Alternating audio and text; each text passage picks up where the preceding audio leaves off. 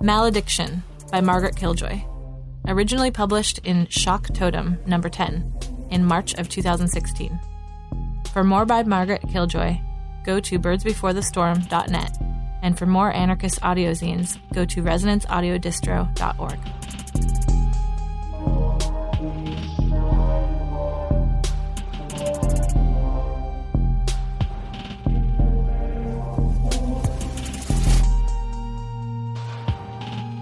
Malediction.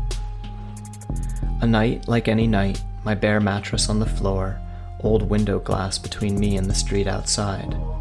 A few bottles on the floor, one filled with piss in the corner. The toilet was three stories down, and if there'd ever been a railing, there certainly wasn't one now, and I'd rather piss into a bottle than break my neck drunk in the dark. Edward had come and gone, and he'd taken the best of me with him in his mouth, and I was spent. I might have even been happy. I asked him to stay, of course. I always ask him to stay. These houses freak me out, he'd said, pulling on his pants both legs at a time, with his fat, beautiful ass on the edge of my bed. Door like mine, cops can't get in, I told him, not without us hearing. There was a back way out, too, a window out onto the neighbor's roof. You could get across a whole city block on rooftops in the right parts of Baltimore. Angels can get into this shit, Edward had told me, and then he'd left. The bar had fallen back down across the door and woken the mice in the walls and the cupboards. Edward spoke street American with a middling thick German accent, and his words had a way of staying in the room after he was gone. He liked everything about me I didn't like about myself. He thinks I'm all hardened and shit. I don't see myself as a grave robber. It's not like that. She died in spring like everyone else. Everyone does it in the springtime. Blood makes the flowers bloom, and it melts the snow, and it wakes the world from winter. She'd hanged herself, which is kind of classy, isn't it? And there used to be like 600,000 people in this city, and now there's less than half of that, but the flowers know how to bloom. Death is really simple for the dead, but it's really complicated for everyone else. Ten years now of suicide spring, and I'll tell you one thing the unemployment rate's gone down. Plenty of work for anyone who wants it. It's just that I don't want it. So I cut her down, that's kind of like work, I guess, and I buried her in Druid Hill with the rest of everyone else. And that was definitely work, because if you want a free house, you'd better at least put in the work to bury its tenants. And I had to put in that door to keep out criminals and cops, but I got friends who helped with that, because maybe we're a morbid bunch, but at least we help one another out. It's not grave robbing, though. I didn't sell much of her stuff. Nothing that looked personal. I left that stuff in case family ever comes, which it never will. That old lady's gold jewelry haunts me, though, since there's a Compra Oro place just down the street next to the beer and wine store. I think one guy owns both places, it's hard to tell. And I have to see that gold any time I go into her bedroom, which is basically never. That jewelry haunts me almost as much as she does. No one knows what it is, but all of a sudden, ten years back, about one in seven of us is going to cut themselves or eat glass or jump off of something they shouldn't. Well, some people say they know what it is. Edward says he knows what it is. Says his mother told him. She knows it from the old country.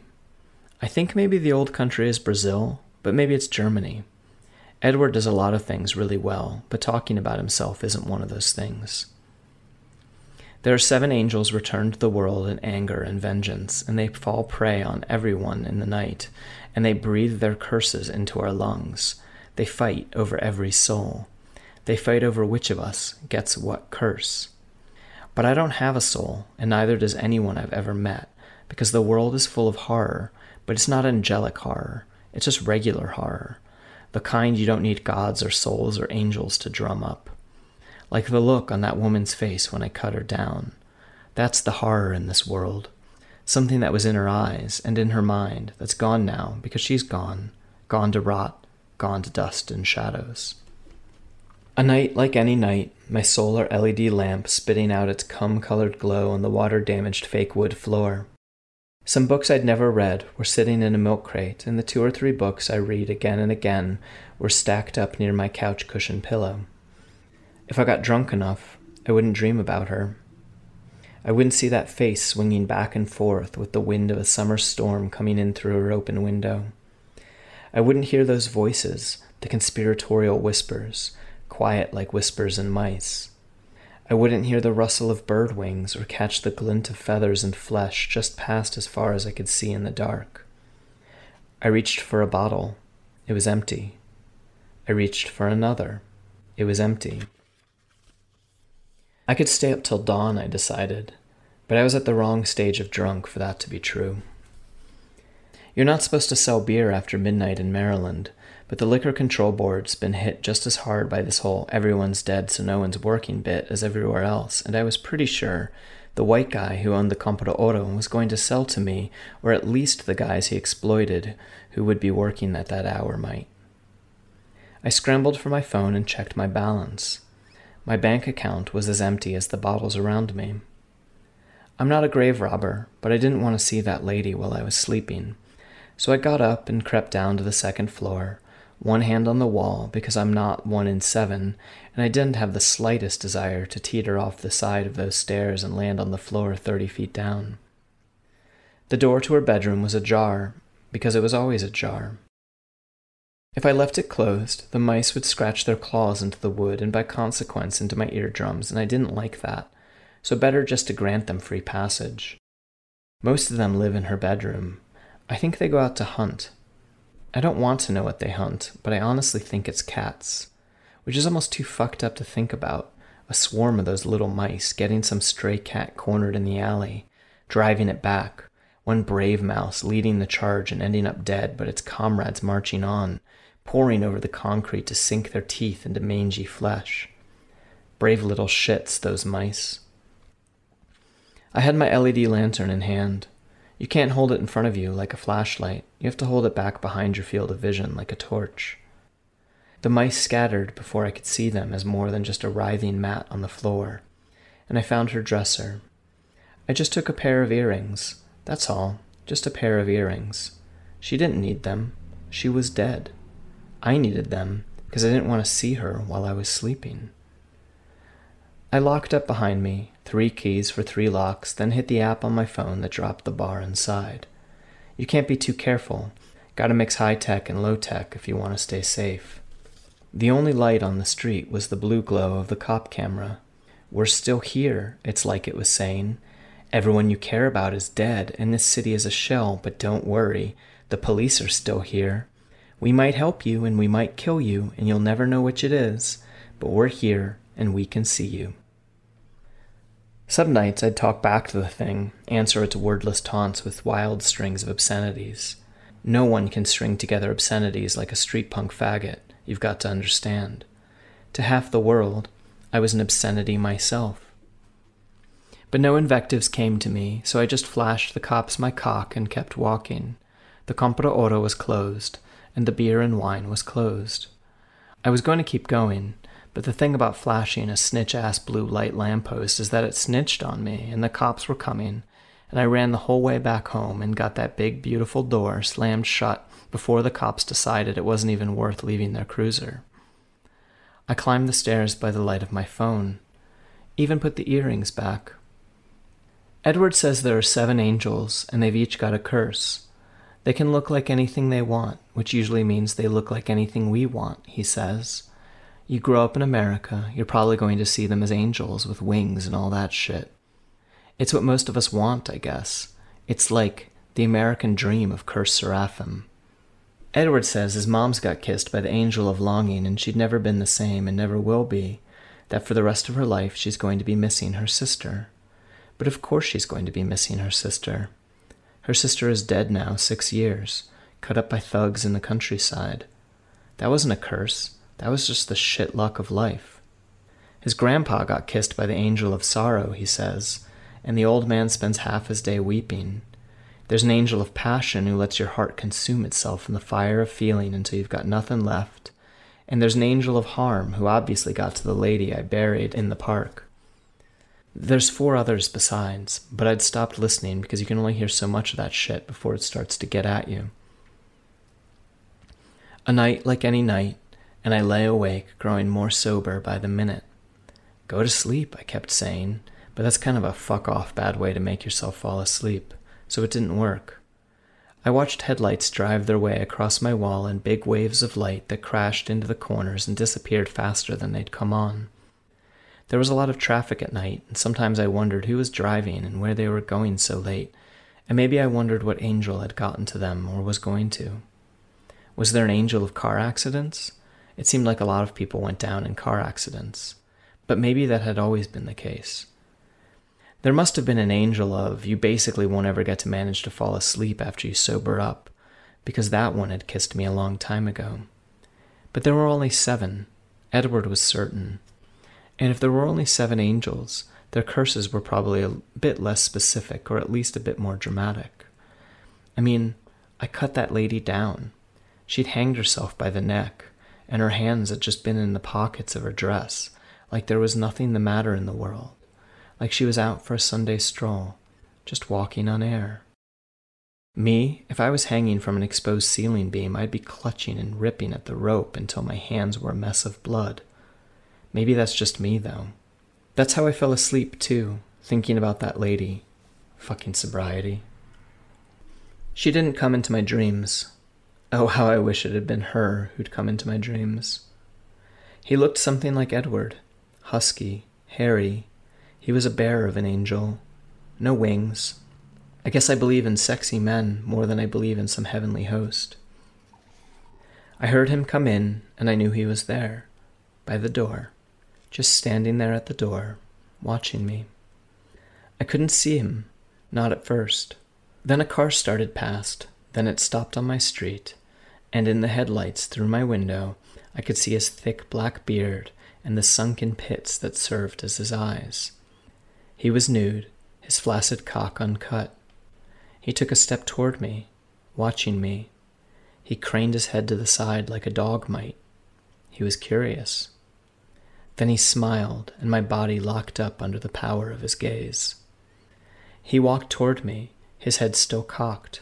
Three purposeful strides, and he loomed into the whole of my field of vision. I heard a car door somewhere. The light stayed on my angel.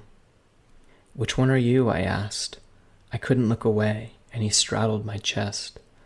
His head shot to attention, and I could just barely see his white blue eyes deep and buried in the darkness cast by his brow.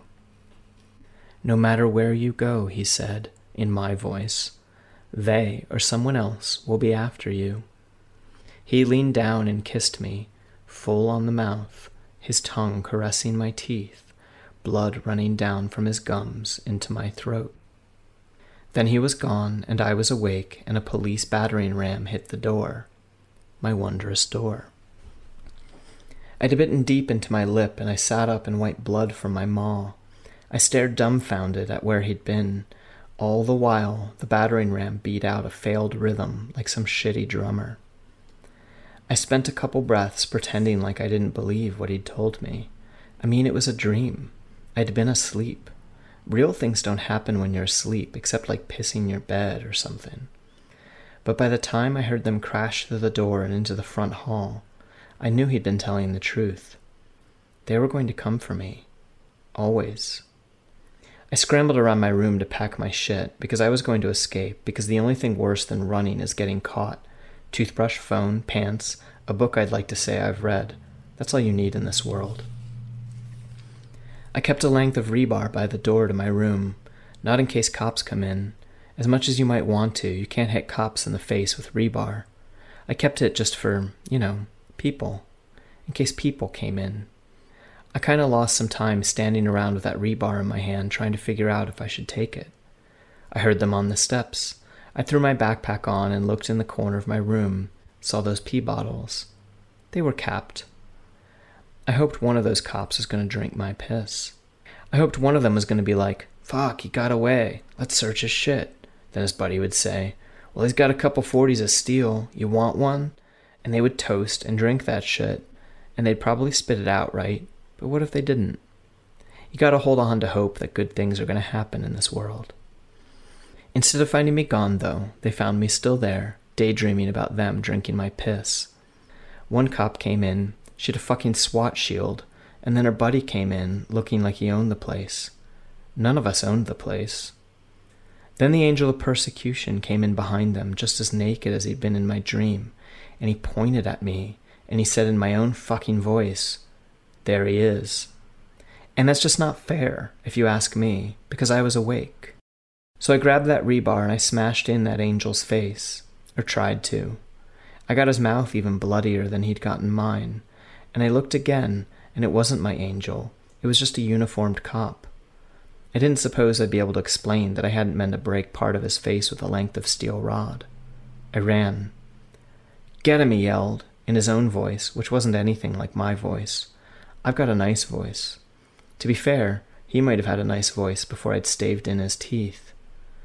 I got a taser barb in my back for my troubles, but only one of them, so it didn't complete the circuit. I just kept running, and it ripped out of me, I think, and then I was out the window, on the neighbor's roof. I turned around just in time to see a gloved hand on the sill. I brought my bare foot down on it, but that didn't do any good, so I slammed the window shut. That did some good.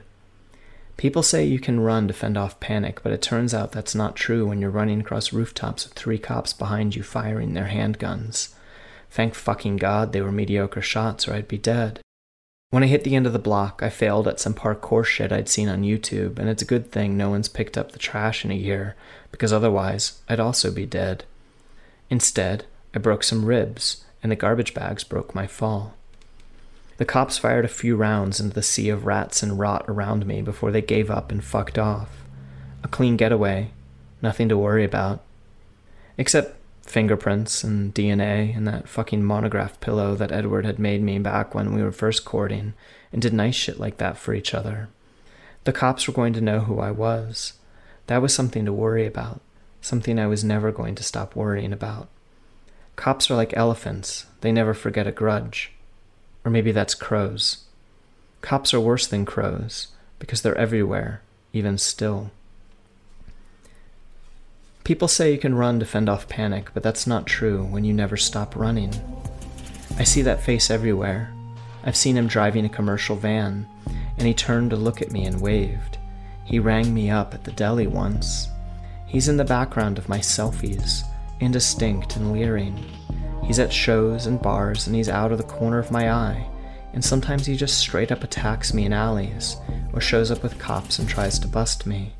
And he laughs my laugh when I run in fear. It's been two years, and I'll never be the same again, and I'll never trust anyone, because anyone might be him. I hear him behind me every time I speak.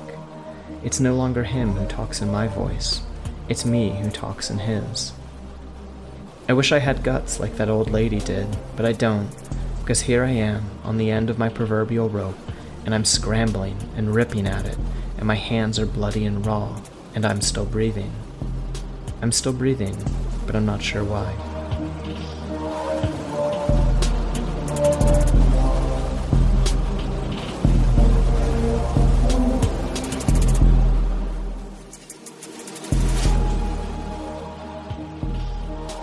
We hope you enjoyed this audio zine.